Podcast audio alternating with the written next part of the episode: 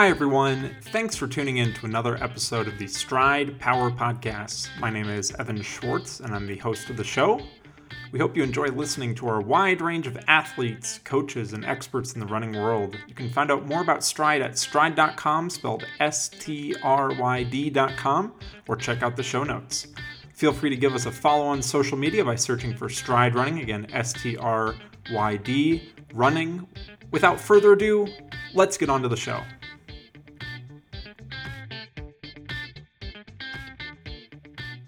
Hello, everyone. Thanks for tuning in to another Stryd for the Love of Running webinar series. Hope everyone enjoyed that fancy little countdown timer we had there. As always, my name is Evan. I'm uh, your host of the series. Today, we're joined by Dr. Sarah Cheshin. Sarah, how are you doing today? Not too bad. Not too bad for quarantine. How are you guys? We are great. We're so excited to have you on. You are oh, not you. new to uh, the webinar stuff. I've seen you've been on a, a, couple different talks and everything. So we're excited to get your uh, your input and your expertise here today. I want to give a uh, reminder to anybody watching here at the top of the show that if you enjoy watching this, please feel free to like and subscribe to the YouTube channel. If you have any questions, please feel free to send them along to us and producer Gus will uh, pass them on to us uh, for the last portion of the show. Um, I'm going to give a quick intro, Sarah, and then we're going to get into it. Uh, Sarah, you're a Wisconsin native and you've lived in Colorado since 2017. Uh, you graduated with your uh, Bachelor's of Science in Kinesiology from the University of Wisconsin Milwaukee, and you're a Doctor of Physical Therapy from the University of Wisconsin Madison.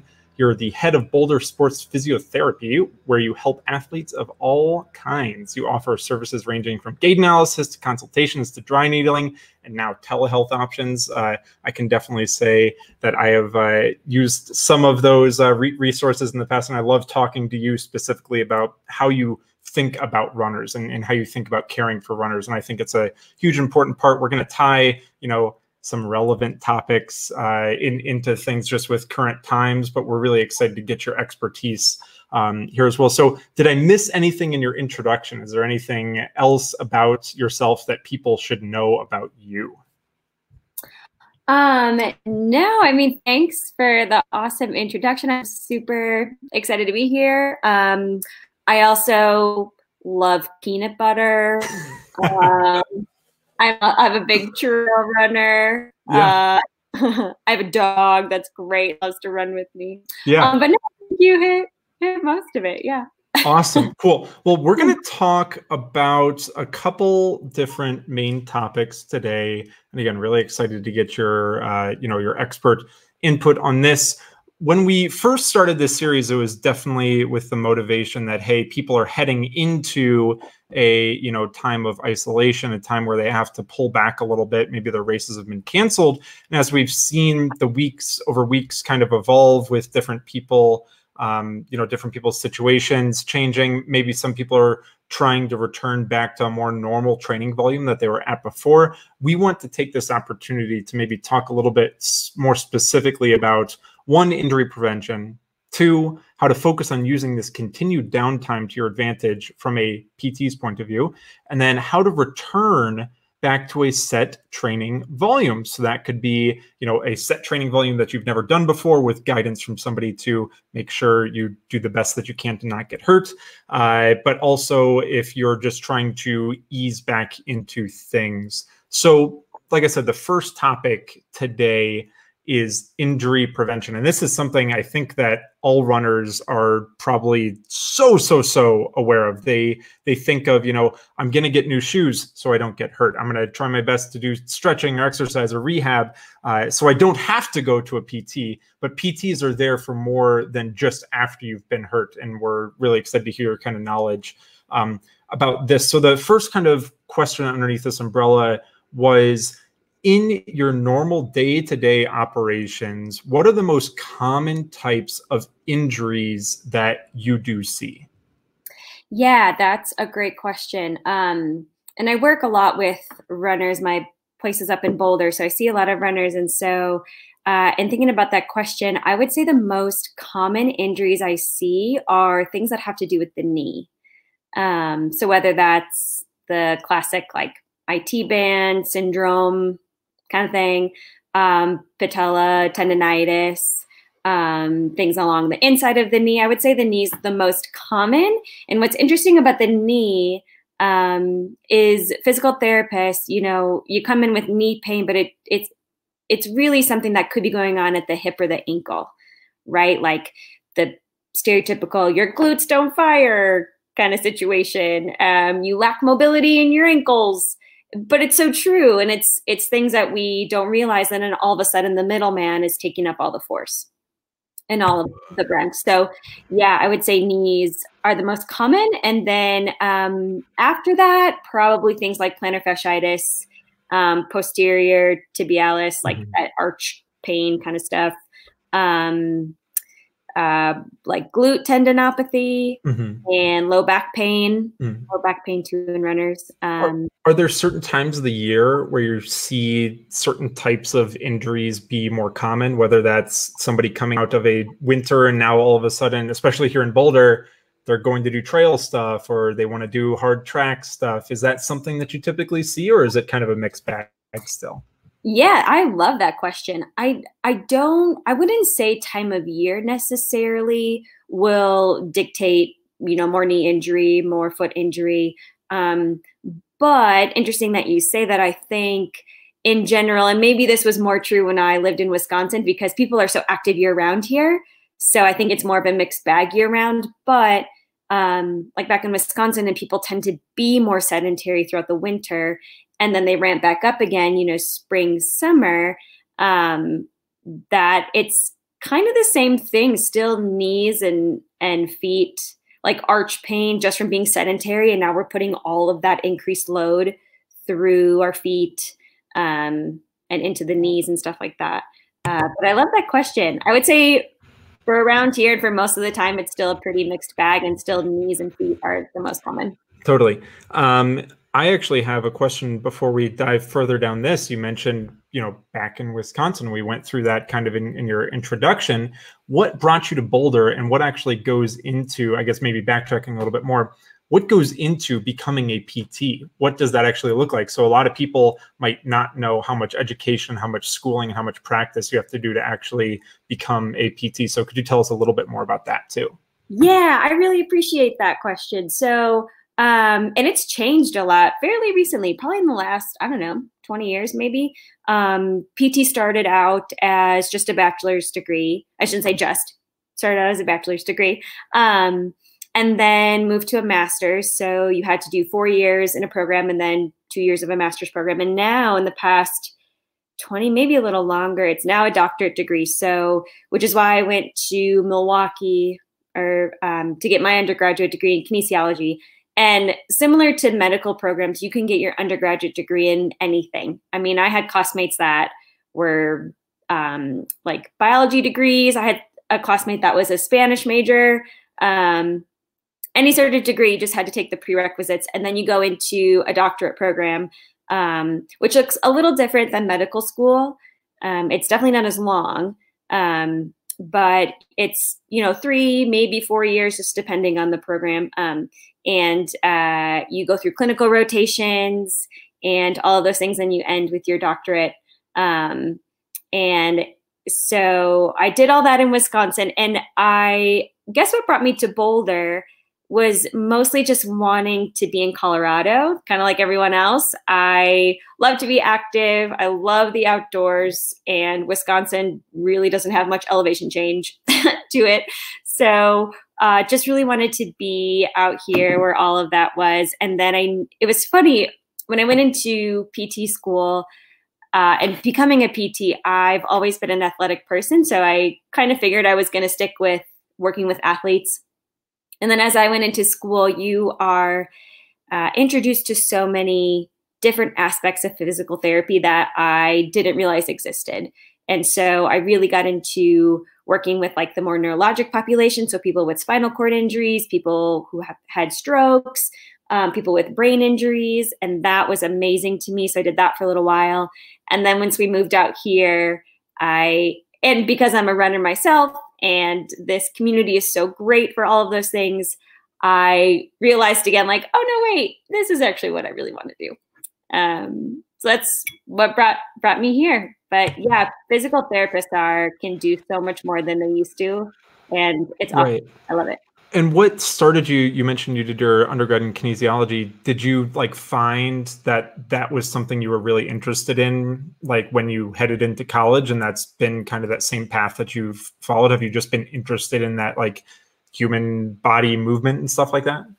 Yeah, and I that is what is my favorite part about my job mm. and especially working with athletes is analyzing how people move. Mm. It just I geek out about it. It's fascinating to me and I think you can learn so much about injury, you can learn so much about um, how to rehab people just by watching them move and just making little adjustments to you know what muscle is firing when right. um, how a joint's moving here so that when you load it in running it can handle it better and you can prevent injury mm. and all sorts of stuff so um, kinesiology was kind of the standard route and then as soon as i started it i it it just solidified that this is exactly what I wanted to do. Right. Did you um, do you feel like you've learned uh, different things just about how people actually behave and act when you are a PT and are actually seeing people versus what you were kind of educated on? So like you go through schooling and you might have practice, but then once you have all that experience of working you know that full-time job with people did you feel like you learned stuff about maybe how the human body moves or specific injury stuff different than your education? Yeah and that's so funny you ask because i was just talking about this with a classmate of mine how you go through seven or eight years of school and you obviously learn a good amount of information. Right right. You um, hope to retain it. You you learn a lot right. but you hope to retain it yeah. right but then you get out into the real world and even if when you're in your clinical rotations you see this a little bit as well but then you get to the real world and you finally get to see what these things actually look like because mm, in school you just you just have each other to kind of practice and learn with, right? So I can I can test for a torn ACL, but I'm not going to mm. really feel it because we all have intact ACLs, right? So right. I get out to the clinic and then I'm like, oh, this is what that feels like, mm. or oh, this person has hip dysplasia, which is just you know malalignment of your right. hip joints. But now I can really see it in someone and see it in someone who's a runner, which uh. is interesting because I for anyone out there that maybe has seen a PT and you go through certain tests and they tell you, oh, your knee collapses in when you do this. This is why this happens. Right. Well, in someone with like hip dysplasia, because their hips are in a poor alignment, sometimes a little bit of that like knee falling in is not a bad thing because uh. of the alignment of their hips. So to answer your question, it once you're seeing all those things in person and and connecting it with what you know about the human body and how it has to move right in relation to each other um, is really interesting and makes like like your mind just blows right in person yeah because yeah, i mean i guess everybody's case is different too and so you can only do yeah. so many case studies until you're like hey well this you know this is this unique situation um kind of uh, follow up after that uh, I, I guess is what are some tips and guides you offer to patients to avoid injury. So um, I guess this might be a blanket statement overall first, so not necessarily to recoup or recover from one specific type of injury, but to avoid a higher risk of injury. Is there any sort of tips and guides that you have just from uh, you know working with tons of runners? Yeah, uh, and the first thing I usually say to people is, um, as much as we try to avoid injury, don't be afraid of it. Because if you're going to be active, if you're going to participate in running and sport, be out on the trails, you're going to get injured. Sure. Right? Like your foot's going to find that rock. Like you're going to trip and fall. Sure. You're going to land funny.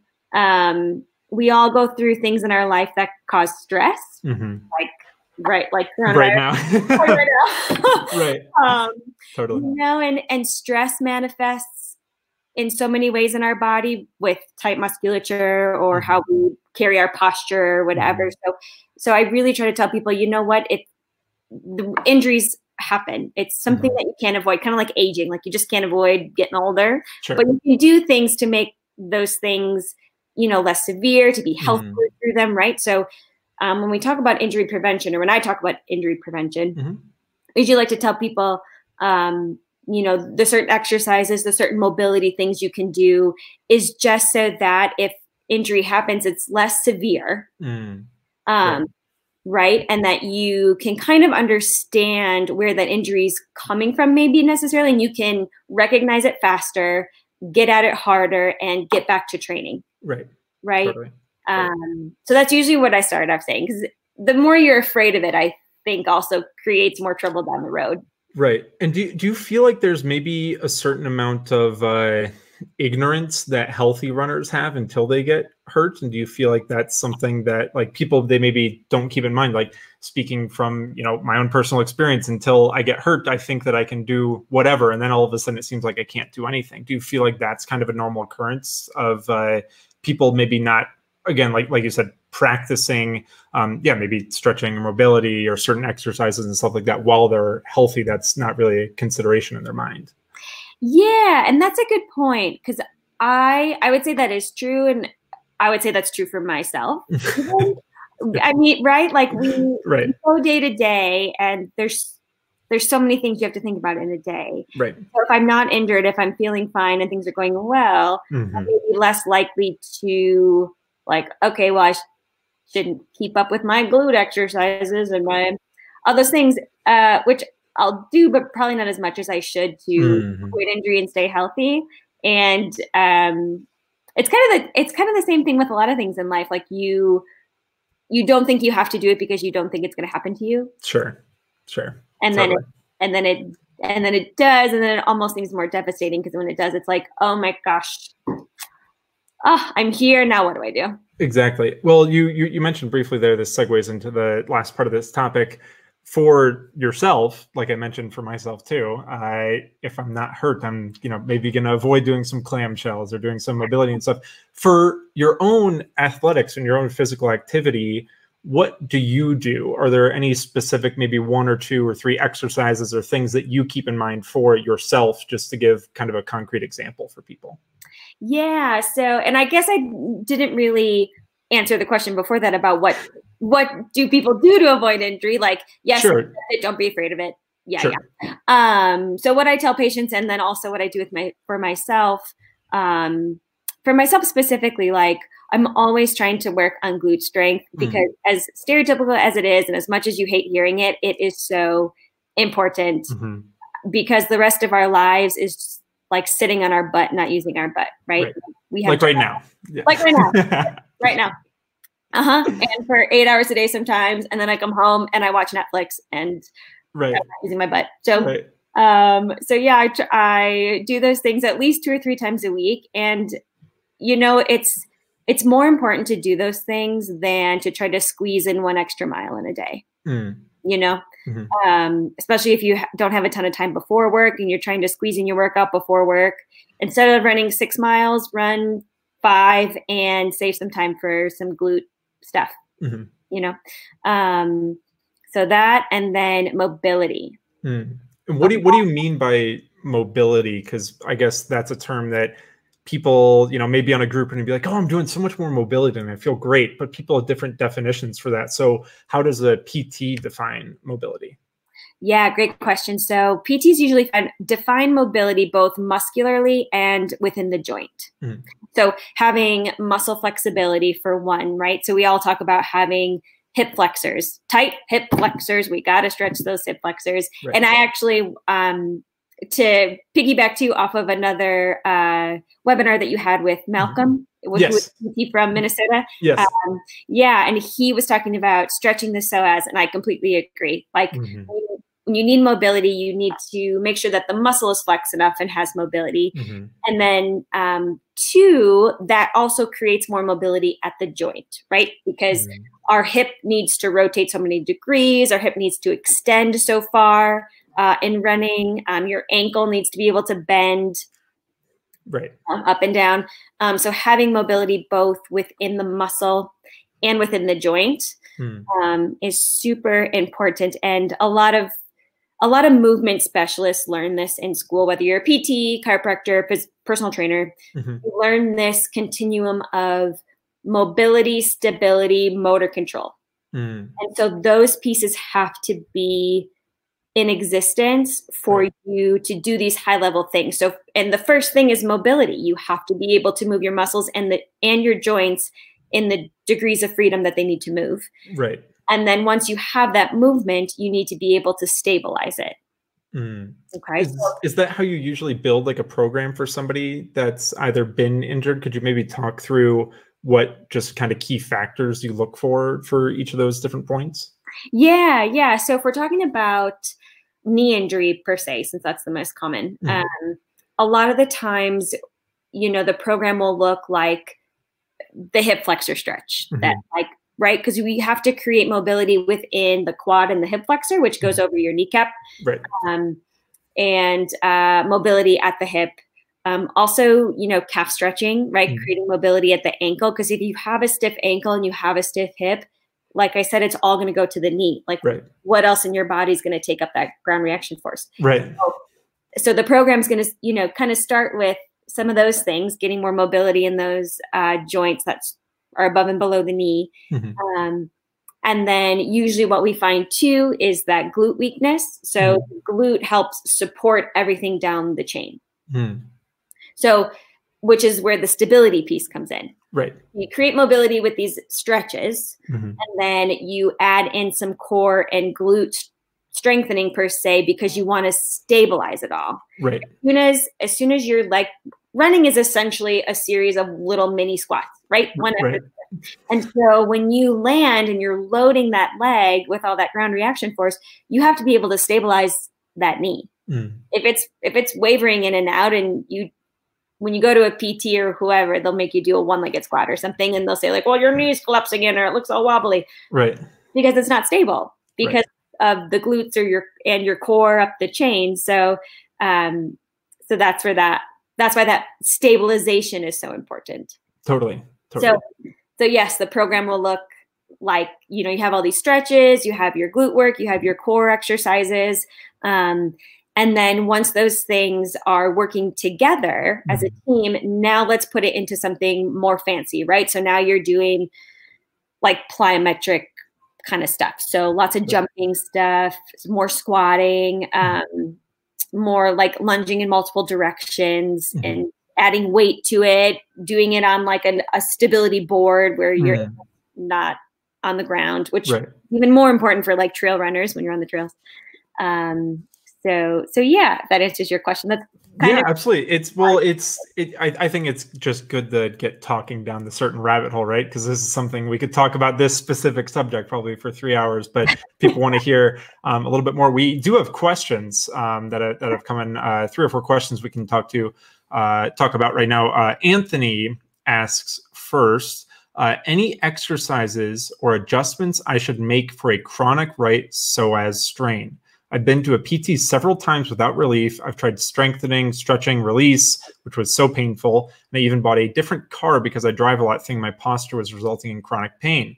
I was also attempting changing shoe drop without improvement. I took a break during quarantine and it actually got worse without exercise. I'm just at a loss. So um, I feel like that's definitely something that uh, people can relate to right now too. If you're going through an injury struggle and then going through this specific time of being more cooped up, having a chronic kind of injury like that, um, definitely can be, uh, you know, de- definitely can affect you more too. But uh, the leading part of the question: any exercises or adjustments that you as a PT might be able to recommend for a chronic right psoas strain?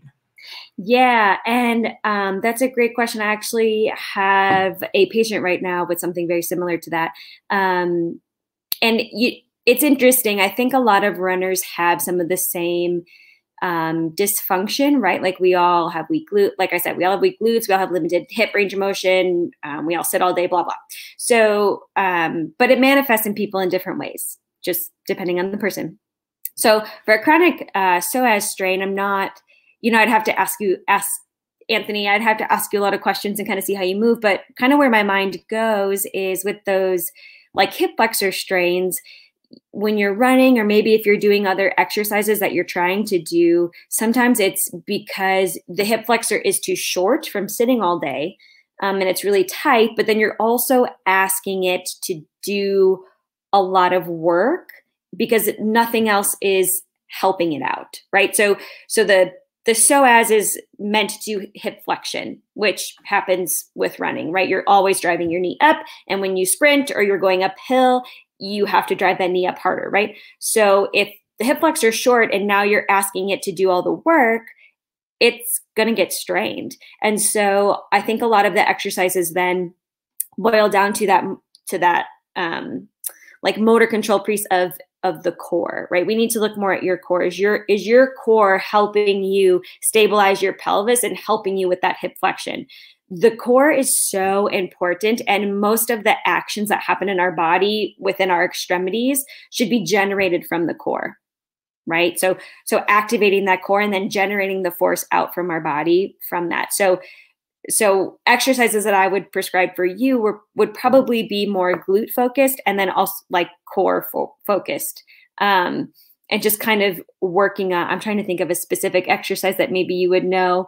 Um, like dead bug when you're on your back. A lot of people do dead bugs. Um, even leg lifts, like just little mini leg lifts with your knee bent. And with your knee bent, you can focus more on taking the psoas out of it and as you lower down and back up, making that movement come from your core. Um, depending on the amount of strain that's going on in your hip, research has shown that isometric exercises are actually more beneficial to um, like you know strain or tendonitis injuries so it could just be in like that reverse tabletop position you curl up and you're isometrically kind of pushing your hand into your knee into that hip flexion mm-hmm. holding that for I don't know, 20, 30 seconds, just those isometrics to help to help calm down um, the strain. Because anytime you put a strained muscle through a full range of motion, it's just going to get more strained. Right. Um, but if you reduce the range of motion it's going through and you just add pressure isometrically, mm-hmm. you're able to get blood flow there. You're able to help it heal. You're able, you know, to kind of reduce that strain um, while not making it worse. Totally. Yeah, I think great, great answer. And then also, um, before we leave today, uh, I definitely love for you to plug, um, you know, your site and your contact and stuff. So if people do have specific yeah. uh, questions too, that they can definitely contact you if they're watching this after the fact too. Um, second question we have here is from Philip, and Philip says, "I transition between road and treadmill running." Can I do anything specific to help train my body to cope with the different impact both surfaces have and to transition easier between the two? So, this actually could have been a great topic. Uh, Philip, you should have sent this in before because then we could have done a whole section on this. Um, but I think this is definitely relevant, especially now as we, um, you know, at least in the northern hemisphere, head from more winter snowy conditions, especially here in Boulder, to now, you know, the trails or outdoor running is uh, easier to get to. So, specific things to help train your body with the transition from treadmill to outdoor? Yeah, that I I was just talking to my roommate about this because he's training for his first marathon um, and d- was doing only treadmill running. And at first, I told him if you can mentally train on a treadmill, and he was doing up to like twelve or thirteen miles, I was like, you can do a marathon. because treadmills oh my gosh. Um, but no I, that's such a great question and it's such a legitimate thing to think about and i'm glad that you are already thinking about like oh there could be some risk of injury here. I think that's great insight that you have. Um, and usually what i tell people is that there is a little bit for your body to get used to both in the amount of force that's going through your body um, and your mechanics.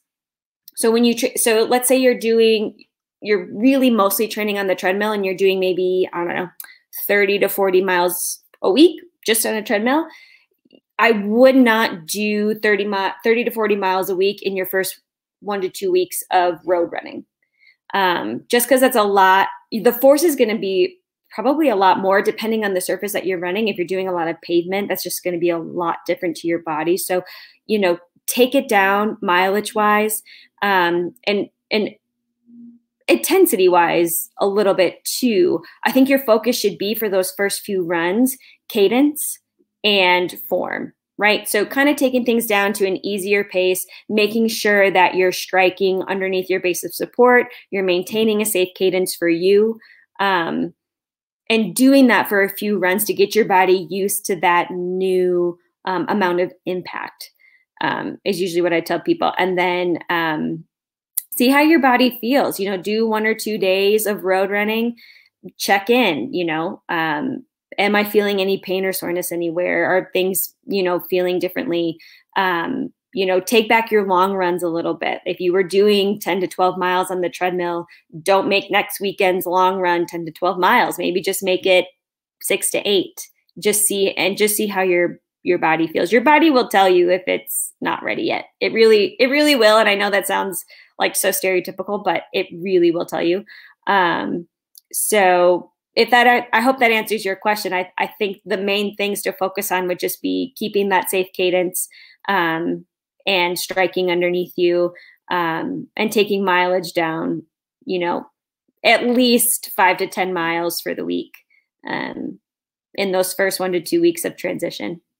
Yeah, um, I have a follow up on that actually. Do you recommend specifically people if they're coming back from an injury? Do you recommend they stick to a treadmill if it's convenient for them to just practice, like you said, good biomechanics, good form, good cadence? Um, or do you encourage people to kind of vary between the two? Is there anything helpful that you see from the PT side to help people come back from an injury? Yeah, so I think um, I think starting off with treadmill running is is really helpful for people, and it depends. It depends on the injury and sure. how long they've been dealing with injury, of course. But um, I think treadmill is really, really helpful because you can focus on those things more. Mm. Um, or it's easier, right? Because right. there's not the components of hills, there's not the components of wind. Um, I was helping someone transition from a stress fracture over the winter, mm-hmm. and I told her, you know, if there's any amount of ice or snow, it's it's really going to change your mechanics. It can make things worse. So right. it's just easier to control all those factors with a treadmill. So right. if you're worried about all those things, and depending on your injury, yeah, treadmills treadmills are great. I wouldn't go crazy, obviously. Right. Um, but yeah, no, I think doing some some stuff on a treadmill is great. There are some places out there that have those like AlterG treadmills, which can be really sure. good for returning back to running sure. um, and easing your body into that uh, force uptake. Um, so going that that route too. Um, and if there's like flat, you know, not too intense trails, I mean, mm-hmm. trails are also easier on the joints and on the body. So you could also start with just doing some stuff on some easy trails, um, which I think is nicer and more pretty than right. totally, totally. Um, one last question here before we move to the set topic, and we've got uh, a, yeah a great number of questions that have come in as well. But uh, I want to get to this one. Uh, this is from Better with in am I pronouncing it correct? Fix F or P H Y X. Is that is that correct? Yeah. Okay. So Dr. Cheshin is a fabulous physical therapist and always addresses the whole person. That's why we love having her being part of our community. Excited to hear what she has to say to keep us running strong. Could you just tell us? Because uh, I, I, feel like there's a little. Uh, I, I, feel like you you already know uh, who the, who the question's coming from. Could you tell us just briefly uh, who the question's coming from? Yeah. Um.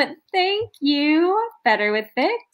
So I'm so excited. I'm so glad I get to talk about this. So Phyx is the platform that I work uh, work under, work with. I'm not sure mm-hmm. what term to use, but um, for anyone out there and all the runners that are listening or whoever's listening out there mm-hmm. should really check into this. So Phyx is this new platform for physical therapists that's out there that um, for myself, I'm on Phyx as a way to um, allow people to find me in my mm. area. So if if you're someone that needs to find a physical therapist, if you're on the patient aspect of things and you need to find a physical therapist, it's essentially like Airbnb, right? Ah.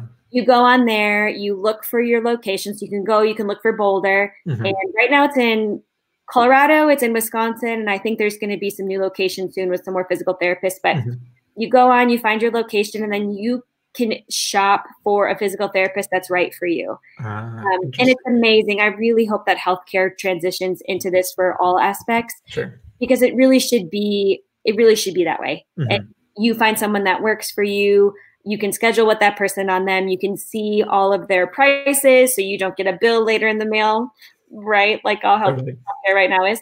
Sure. Uh, and then on the physical therapist side, you know, if you're looking to kind of start your business like I did a, a while ago. Mm-hmm. It's a great way for physical therapists to get started and have this mm-hmm. like safe platform. Mm-hmm. Patients know that it's legitimate, it's safe. Everyone on there is an is a great practitioner and is mm-hmm. licensed and whatever.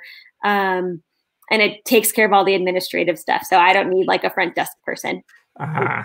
Right. It takes care of all that for me, which is so amazing. And I appreciate it so much.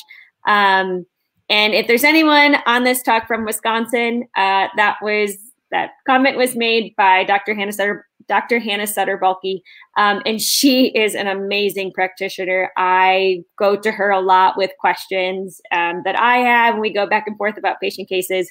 She is amazing. She's also a runner. She's training for her first half Ironman right now. Um, so thank you for saying that. But it's it's awesome. It's an I can't say it enough about it. And if anyone's looking for a PT, I think that's the way to go versus mm-hmm. blindlessly going to Google and trying to find somebody. Sure, and just trying to guess around and everything too. So it seems like there's like a tight knit community, um, you know, on, on on the PT side, which is a, a very good thing. I think it's probably reassuring yeah, for for people. Could be. Mm-hmm. Um, I want to give this as a reminder. Anybody listening right now, if you do have any questions, please feel free to send them along. We're going to dive into our second topic here and then get back to the questions. Um, Second topic. Uh, this can be relatively brief, but I definitely want to hear your thoughts on how to focus on using this particular downtime to your advantage. But knowing that this downtime is kind of like a forced downtime, maybe you can give some tips for people that are you know taking a break in the future to add maybe to their running rep- repertoire or you know the exercises that they do um, are there any helpful piece of advice you can give someone who is currently not training for a race to help them improve their running. So this is purposely broad. Um, just anything that you might be able to encourage people to do from the PT side who aren't focusing specifically on training uh, super hard for a race right now. Yes, and it's so it's so exciting to see that that people are kind of embracing that downtime, which I think initially is is hard. It, it was hard for me because I was training for a marathon and it got canceled. And so it was really hard to transition. Um, but I'm glad that people are starting to see the benefits of the downtime and really, I mean, running's a sport and all sports have a cycle of seasons. You have your off season, you have your preseason, you have your competitive season. And so this time can be kind of looked as that, you know, off preseason. Um, and I think, I think what's really important, um, for one is I like to tell people, you know what, if you've never gone um, and this can be done this can be done virtually so via telehealth but if you've never gone to a physical therapist or another provider who can do a movement screening there is so much benefit to doing that. It's it's essentially like going to your primary doctor once a year to make sure you know the car is tuned up and running like it should right? So so go to a physical therapist go to someone that knows how to do a functional movement screen and just see where your imbalances are right? Like maybe maybe you didn't know that this hip is rotated differently or or this ankle has less mobility than the other one um, or this glute's weaker whatever.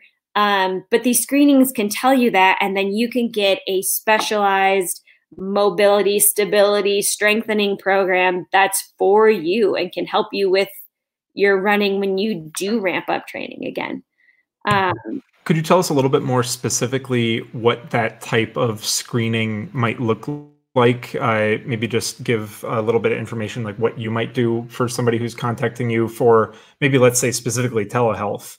Um, what would you generally take somebody through for that screening?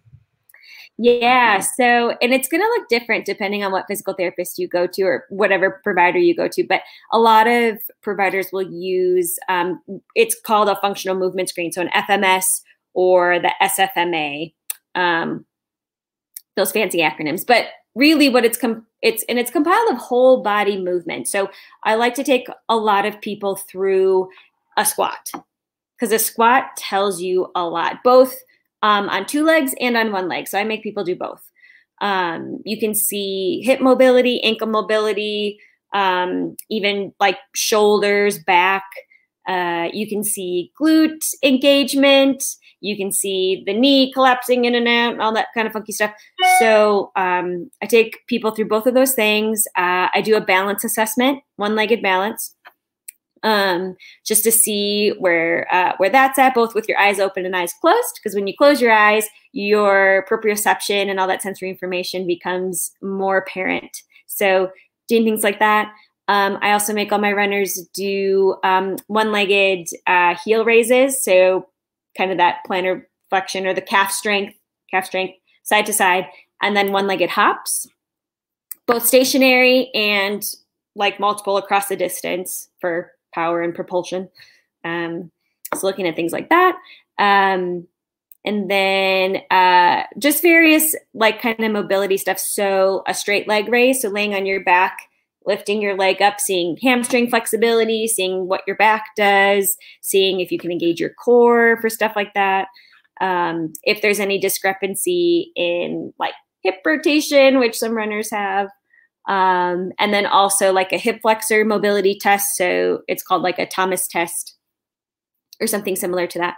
Um, and then in those in those broad kind of movement screenings, there's also ones for um, like shoulder mobility, neck mobility, which can give someone the kind of full piece of their overall mobility. When I have a runner in or and in like with a very specific injury, I may not take them through like, well, what does your neck range of motion like? I don't really care. or it's just not that I don't care, but it's just not the important piece at that point. Um, and so that's what I take my people through and kind of take little bits and pieces from the different movement screenings that I've been trained in. Um, but it, it will look different depending on what person you go to. Yeah, I think that's a great recommendation. And like you said, now is probably a good time if there are telehealth options available or in the near future, if people are able to interact with PTs again in person. That's probably something that, um, if somebody's never done that, taking advantage uh, and maybe not having that excuse of, oh, I'm training hard, I can't make time to go see a PT, even though I, I, you know, I was listening to the Stryd for the Love of Running webinar series, and Sarah told me to. So, um, cool. I think that covers it for for that subject. I want to get back to a couple of these questions to make sure we don't leave any hanging. Um, Patrick asks, is it beneficial to train a lot on trails and less uneven surfaces instead of always on the road? And so, um, I think maybe being here in Boulder, we have advantage to having a lot of road, but also a lot of trails. So having that sort of mix there. But um, maybe from your point of view, is there a benefit to training on trails versus just the road all the time? Yeah, I love that question. Um, I think it boils down usually to what your goals are and what you're training for, right? So if you if you are training for a one mile race, like as fast, all out effort as you can. I wouldn't necessarily tell you to go twice a week or three times a week on the trail. It's just not specific to what your goals are, right? Like I'm going to, I would say, get on the track, you get on the road, do those sprints. It's, it's easier and safer to do those on road than it would be on the trail. Um, however, I do think that regardless of of um, you know if you're doing a marathon on the road you know, some trail running can actually be really great. You get a lot more elevation change, so you get to work on power. Um, you right, you got those hill repeat workouts. Those are those are great, and why not why not do them on the trail? Um, that said, depending on the trail, I wouldn't pick something super technical. Does have a little bit of a more risk for injury, and you can't be as fast and work on speed as much as you would like or probably need to. Um, I think that with road running, especially if you are someone that's trying to focus on um, increasing your power, increasing your your speed, and all of all of those things. It's a lot easier to do that on the road versus when you get on the trail and now you're having to kind of slow down because of all the technicality. Um, you know, and depending on how new you are to trail running, there's some learning in that involved. But um, but sometimes I do tell my runners who are training for a road race if they want to do one of their easy runs on the trail it's easier on your joints. Mentally it can be nicer. It's a change it's a change. We all know there's a mental aspect of training. There's a huge mental aspect of training. And so if you're tired of the routes around your house which don't get me started i hate running around my house anymore right now. Oh, but you should be safe right now. Anyway uh change it up. Go go find a nice a nice easy trail. Um, get into the mountains. Go like power hiking up is such great training for you know glute muscles for power. Um, it's a little easier on the body if you're trying to decrease your effort for one of your workout days. Um, but I think that's a great question. And I think that doing either for both sports. So if you're training for an ultra marathon on the trail, you could also change it up, do an easier run, or do a track workout to work on power and speed too. And then you can take that to the trails. Totally. I think one of the best things I did for my training last year as we headed into the spring, I had a nice nine mile loop where I could run to Chautauqua run the Mesa Trail to NCAR and then run back down into town and everything. So like yeah. I think the biggest benefit there is what exactly what you talked about, the mental benefit. Just yeah. Getting out there, not necessarily just running down a bike path or something. Um, yeah. Question here from Tyler is I'm trying to stay positive through an overuse hamstring injury, and I'm on a 12 week program to heal it. Do you have any tips specifically for hamstrings? I've heard standing hamstring curls aren't that functional. And this question's from Tyler. Uh, Tyler, I love that your brain is going to functional. I love that. As as much as we need to do some of those like weird exercises like hamstring curls or whatever, at the end of the day, we you need to get them to be functional as soon as you can. Um, so depending on where you are in your injury and your rehab, um, is you know where those those things change or become different. But um, you know, for hamstring thing and if it's if it's really severe and really acted up, I mean, I think I had said this before when you're taking that strain through its full range of motion, it actually might be making it worse. So doing a hamstring curl like that might actually not be helpful, you know, versus engaging your hamstrings with bridges, right? Like laying on your back, bridging up and down, bridging on one leg, putting your legs on a physio ball and doing curls like that or doing bridges like that. Um, to to strengthen it that way. I think standing hamstring curls, you could argue if that's functional, really, depending if you're a sprinter or not. I mean, that would be functional more so for a sprinter.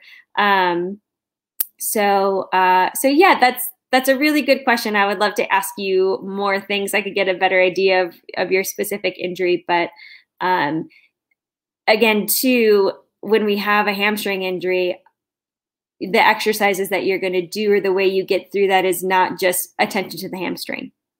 So it's stretching your hip flexors, it's doing a lot of glute work, right? Because you're trying to take strain off of the hamstring. I'm guessing the hamstring got injured because it was trying to do all the work. And glutes weren't helping. Your core wasn't stabilizing your pelvis. Maybe you couldn't get full extension in your hip, so you were compensating with other strategies.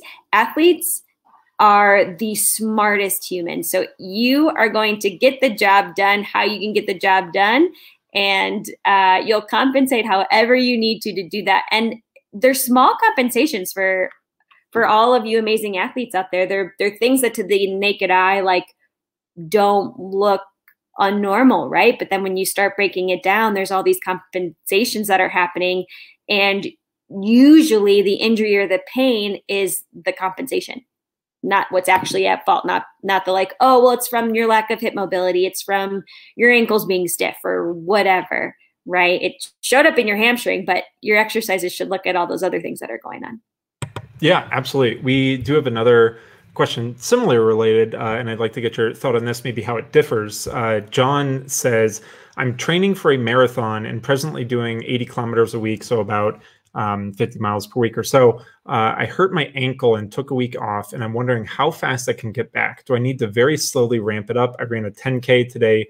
Okay. So um, maybe the question I'd ask along with this too is uh, we were just talking about hamstring injuries, or we can talk about glute injuries, but those specific sort of uh, maybe lower, very lower leg, like tendon injuries, how do those differ in terms of recuperating from that stuff? Because um, you know, I've heard just from other friends of if you roll your ankle, let's just say like on a curb, and then you know three days later, while it's still kind of sore, you roll it again, like you've just hurt your chances at making a comeback because things are still trying to fall back in place. Could you maybe talk a little bit about those sort of differences between specifically like very lower leg versus the other muscle types of injuries? like specifically in like sure versus yeah yeah yeah a- ankle stuff versus maybe hamstring stuff like you were just talking about too yeah, and I think it depends too. I think that gets into like acute versus chronic. Like in it, right? Like a ankle sprain is very acute, and so your return to running is going to look a lot different. You're probably going to return a lot quicker. Um, well, depending on how badly you sprained your ankle, I should say. Um, but you know those acute things it, it you'll get through it a lot faster especially if you are disciplined and able to like take the time off and kind of pay attention to it ice it whatever um, versus the hamstring thing. And and a lot of programs that are out there for like those tendinopathy kind of things. So hamstring maybe patellar tendonitis IT band stuff whatever it may be um, is is that really like painful slow return. So so and really paying attention to your pain. So you know maybe you're kind of doing walk runs at first. You know run for two minutes walk a minute and staying within a range that is pain free because those those tendinous injuries can can really get angered pretty easily and if you anger the beast he's going to yell at you for a few days so um so really just taking it down to that and it's rare that I tell someone, depending on the injury, that you need to not run and don't do anything for days, right? Like that's also not great. And what more research is showing is actually for like those hamstring injuries, running is part of the rehab. Like getting blood flow there, using that muscle, obviously keeping it within a, a safe range of motion. So like you're you're really not going very fast, you're kind of keeping it in a safe cadence um, you're maybe doing more of those walk runs is part of the rehab. Like you want to load the tissue so that it heals, um, which hopefully that makes sense. But um, you know, so so I think um, comparing the two with like those tendinous injuries, if that makes sense, that you're having to kind of take that step back and doing more walk runs, listening to pain, um, maybe taking days off in between. If you roll your ankle and maybe the the day you rolled your ankle, like you know, gave you some issues. It got stiff. It was painful. Um, you know, look at swelling, things like that, because then you would want to take some more days off too. But but then as you return to running, and I guess this is true for everything, add in that strengthening piece too. You know, take down your miles and add in more strength stuff. Make sure things are stable. Make sure that when you go back, it can tolerate it. Um, and those things. Hopefully that answers the question. Yeah, absolutely. Uh, I want to touch on one question here before we do our last topic. Then we'll jump back to the questions. These questions are great. And this is usually my favorite part, too, right? We can think of certain things that we'd like to discuss, but then everybody in their unique situation always has great questions. So, um, Johan asks, What do you think about foam roller exercises? Is it good to prevent injuries? Which exercises do you recommend? Ooh, I love foam roller questions. Uh, yes, I think foam rollers are great. I think, um, you know, for certain things. So I give foam, foam rolling a lot to people, and it's a great maintenance tool. Foam rolling won't always get as deep as it needs to, right? A lot of the times we have these like deep trigger points, deep muscle knots that I'm sorry, you could sit on a foam roller all day and it's not going to get that deep. Um, which is also why I tell people you know runners and the high level athletes like you also in your repertoire of training regular body work like just go get a massage um you know once a month once however often um because rolling and all that won't do it oh sorry oh my gosh i'm so sorry um anyway to get back to the question. Um, but formulating stuff that I do give to runners and athletes, you know, is it's a great way to warm up your muscles, right? Like you're getting more blood flow there. Um, you are uh, kind of getting the heat to the muscle, so it's allowing that flexibility to come, um, which will again contribute to joint flexibility and all that. Um, so I like to use it as a warm up. It's also a nice way to like cool down muscles too. If you feel like a run was too hard and it was really stiff, just um, cooling down. Um, uh, and uh, mostly to like your quads and hip flexors, hamstrings, like hit all the lower body, right? Like get your calves. Calves is a big one for getting more ankle mobility for your runs. Um, but it's not something that I like like to tell people to rely on. If that ends.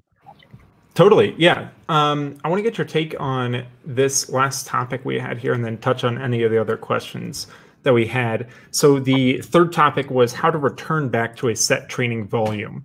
So I feel like this could be specifically something you can talk about um, from the side of recommending somebody to normally return from an injury. But then also, if somebody doesn't necessarily have that history of injury, as they're trying to increase and ramp back up towards a maybe late fall racing season, next spring racing season, how would you suggest people uh, ramp up or things that they can keep in mind as they do increase that intensity over time?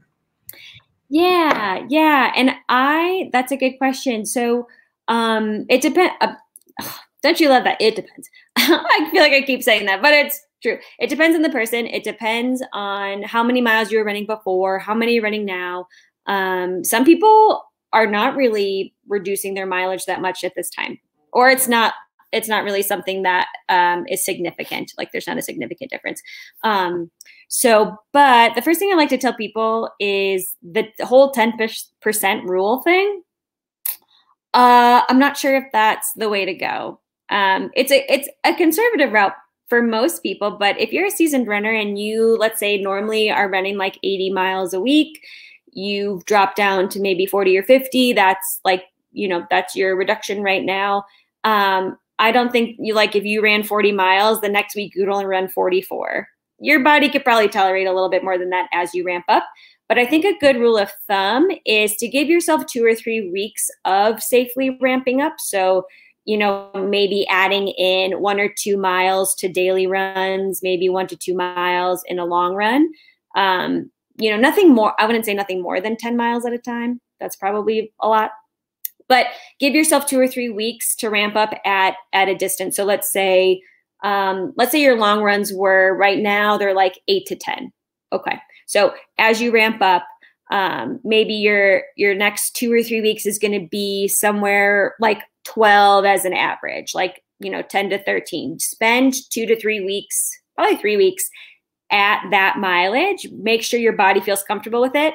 Take a week off take a week, reduce it, let your body recover. Your body imp- your body improves both with strength and endurance and whatever in recovery, right? That's why recovery is so important. Um, uh, take that week off, and then once you once you go back to your three weeks, then increase it, you know, a few miles. So now your long runs can look somewhere between, you know, 12 to 15 or what have you. Um, and then spend two or three weeks at that right? I usually like to stay a little bit more conservative. And if you are going to ramp up and you have a marathon in like four months, um, or yes, sorry, marathon and like use that time to to slowly ramp up so you have all this time that to have your body get used to that amount of mileage right and then make sure that there's recovery weeks still built in there um, versus going from zero to 100. Uh, yeah, I think that's great. Uh, zero to 100, not very fun. It's more fun when you stagger things a little bit and you get to enjoy it along the way. Yeah. Um, we have three more questions that people asked, but before we do that, uh, I would like to ask you just to quickly talk about Boulder Sports Physiotherapy and then also telehealth options that uh, you found yourself um, embracing a little bit more in the current times. Yeah, definitely. Um, and sorry, my computer needed to be charged. So oh, oh, that's okay. Totally fine. um, so, well, thanks for asking about Boulder Sports Physiotherapy. So that's um, my physical therapy practice that I just opened up about a year ago, mm-hmm. um, and it's in Boulder. And I'm so glad I went that route. I think a lot of physical therapists are actually going that route because um, just all of the burdens of insurance and mm-hmm. how the typical medical field works. Um, but it's in Boulder. It's right in the heart of Boulder, right behind uh, Whole Foods, which is awesome. um, and so there I have uh, my own treatment room, and then um, it also has a big wide open gym, which mm. I love and is so needed. I, I was in a space that I also loved, but the gym just wasn't um, big enough and didn't have enough materials for me to really work with my clients. Sure. I found this space that has a bigger gym. Um, and so I can really work on movement. I can work on strength and all the functional stuff as mm-hmm. it relates to running and sport and blah blah. Um, mm-hmm. But right now with coronavirus, and obviously this differs depending on what state you're in. Um, Colorado right mm-hmm. now, we were all able to go back to the clinic as of last week, so I am allowed mm-hmm. to see uh, people in person mm-hmm. um, with the precautions in place. So wearing masks, taking temperatures, all that fun stuff. Right.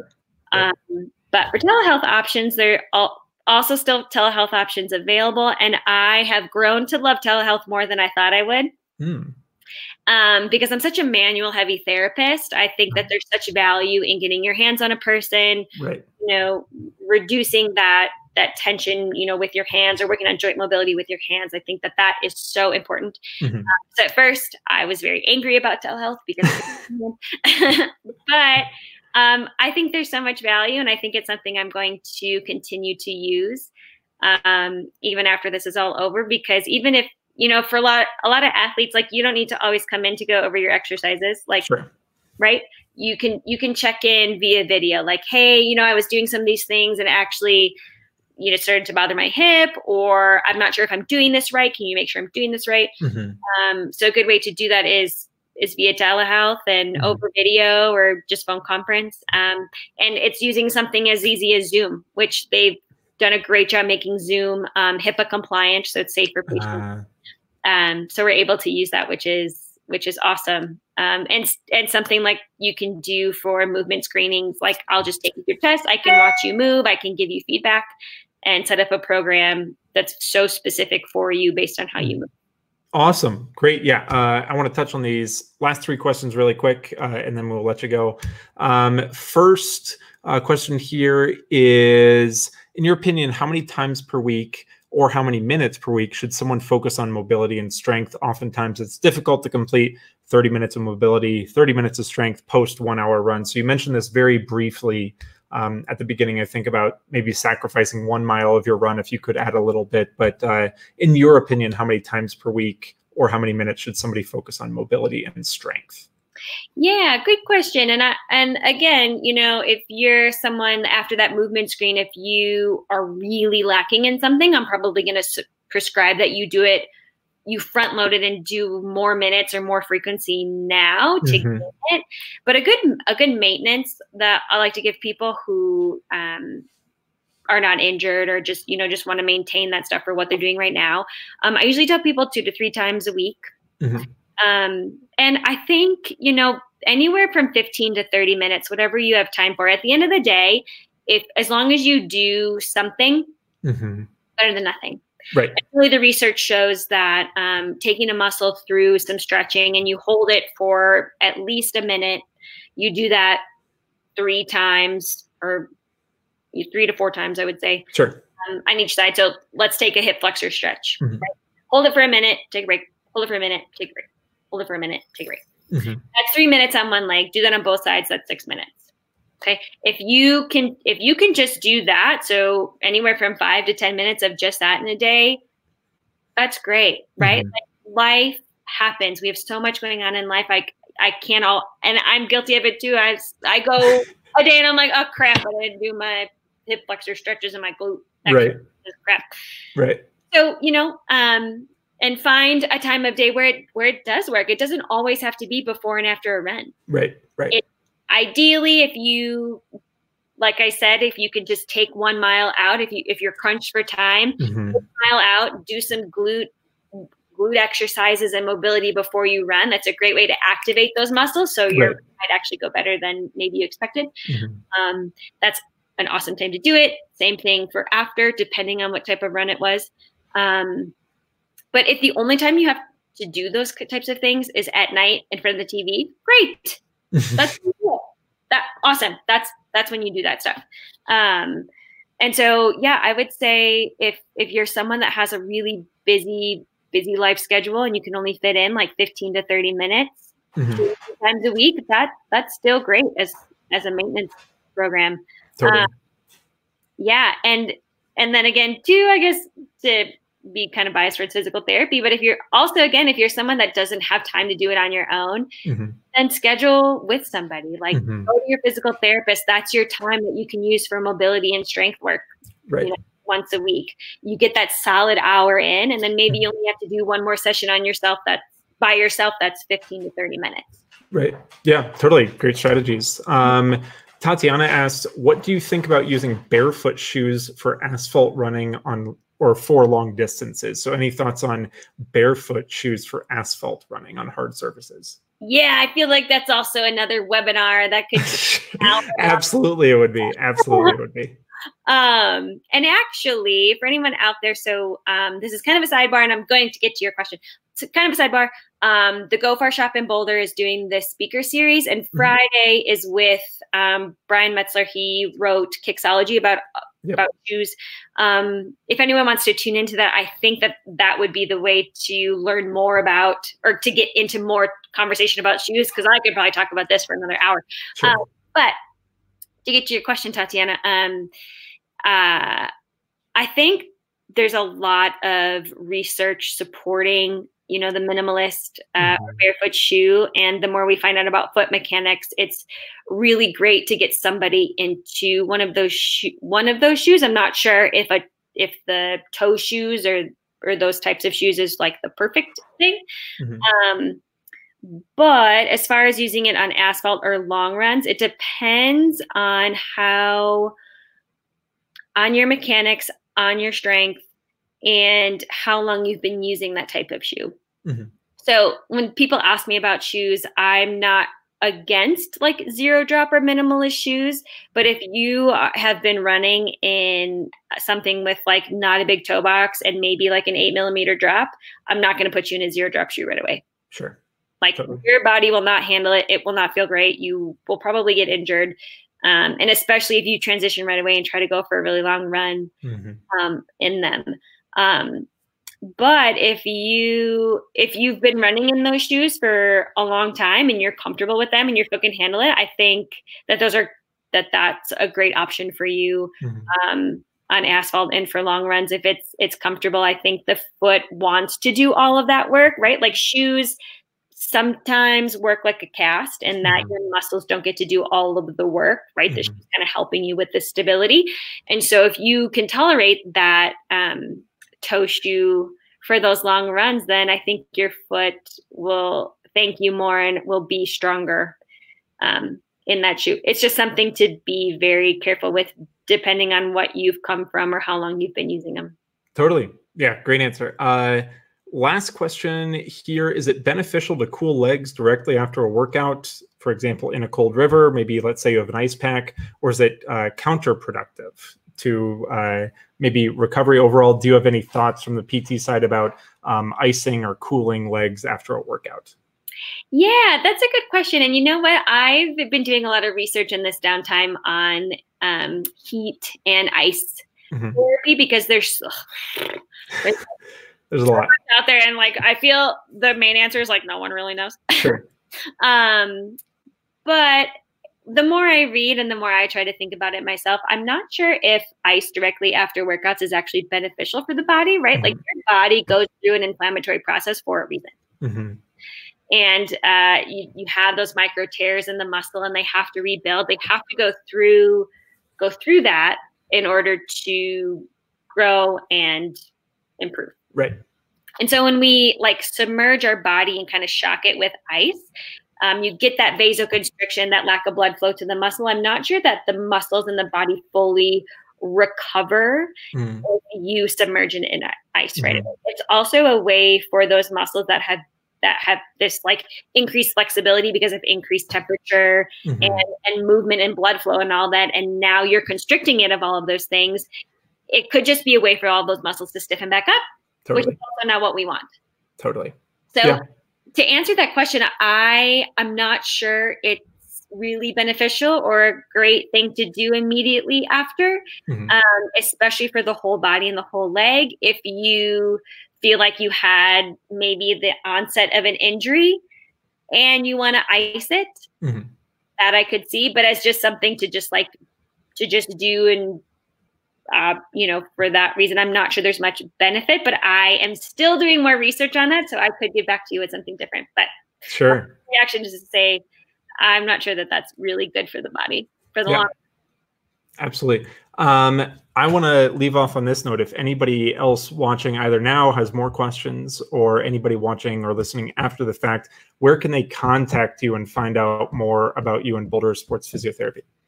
Yeah, thank you so much for asking that. Um, and I guess I don't know if it's helpful to put it in the chat. Uh, um, I think producer Gus uh, will put it there, and then I'll put it in the show notes on the podcast, and I'll also put it in the description on the YouTube video for after the fact as well. Yeah, definitely. So you can find you can find me on Phyx, uh, which mm-hmm. we talked about before. So if you go with to better uh, betterwithphyx.com um, mm-hmm. in Boulder, Colorado, uh, you'll find me, mm-hmm. and that's how you can schedule with me. That's how you can go to my website um, and find out more about me. But if you just go to bouldersportsphysio.com, that's my website. Um, and again, there you can contact me. Um, you can read all about my services and what I offer in Boulder. Mm-hmm. Um, you can go to my Facebook and Instagram, and I post like little dumb videos on there and stuff for runners. Mm-hmm. Um, I have a blog that's also on my website. Um, so you can look at my blog, and I try to write things that pertain mostly to runners. That's the population I like to work with. Sure. Um, but just things to read. So I would say the the best place to go would either be Better with Phyx or BoulderSportsPhysio.com. Awesome. We will make sure to put those uh, links in the description all that stuff. Uh, for now, Sarah, I want to thank you so much for coming on. I really, really do appreciate it. I hope uh, you know things lighten up a little bit here on Boulder, so we can uh, you know r- run into each other again very yes. soon. Um, this wraps up this episode. Anything else you wanted to mention before we sign off? Um, well, I just want to thank you again too. Thanks, Stryd. I thank you, Evan. Like I love doing this stuff, and it's it it's helping me stay connected to people. Mm-hmm. I just miss seeing my people every day and um, i have a good time doing these things and i can't wait to do it in person with people um, and and really i'm always open for questions people don't always have to like schedule something so if you just have a question please don't hesitate to reach out i always want to be a resource for people Awesome. Sounds great. Sarah, yeah. thanks again so much for coming on. This uh, wraps up this episode, and we will be back with another one shortly. Bye bye, everyone. Thank you.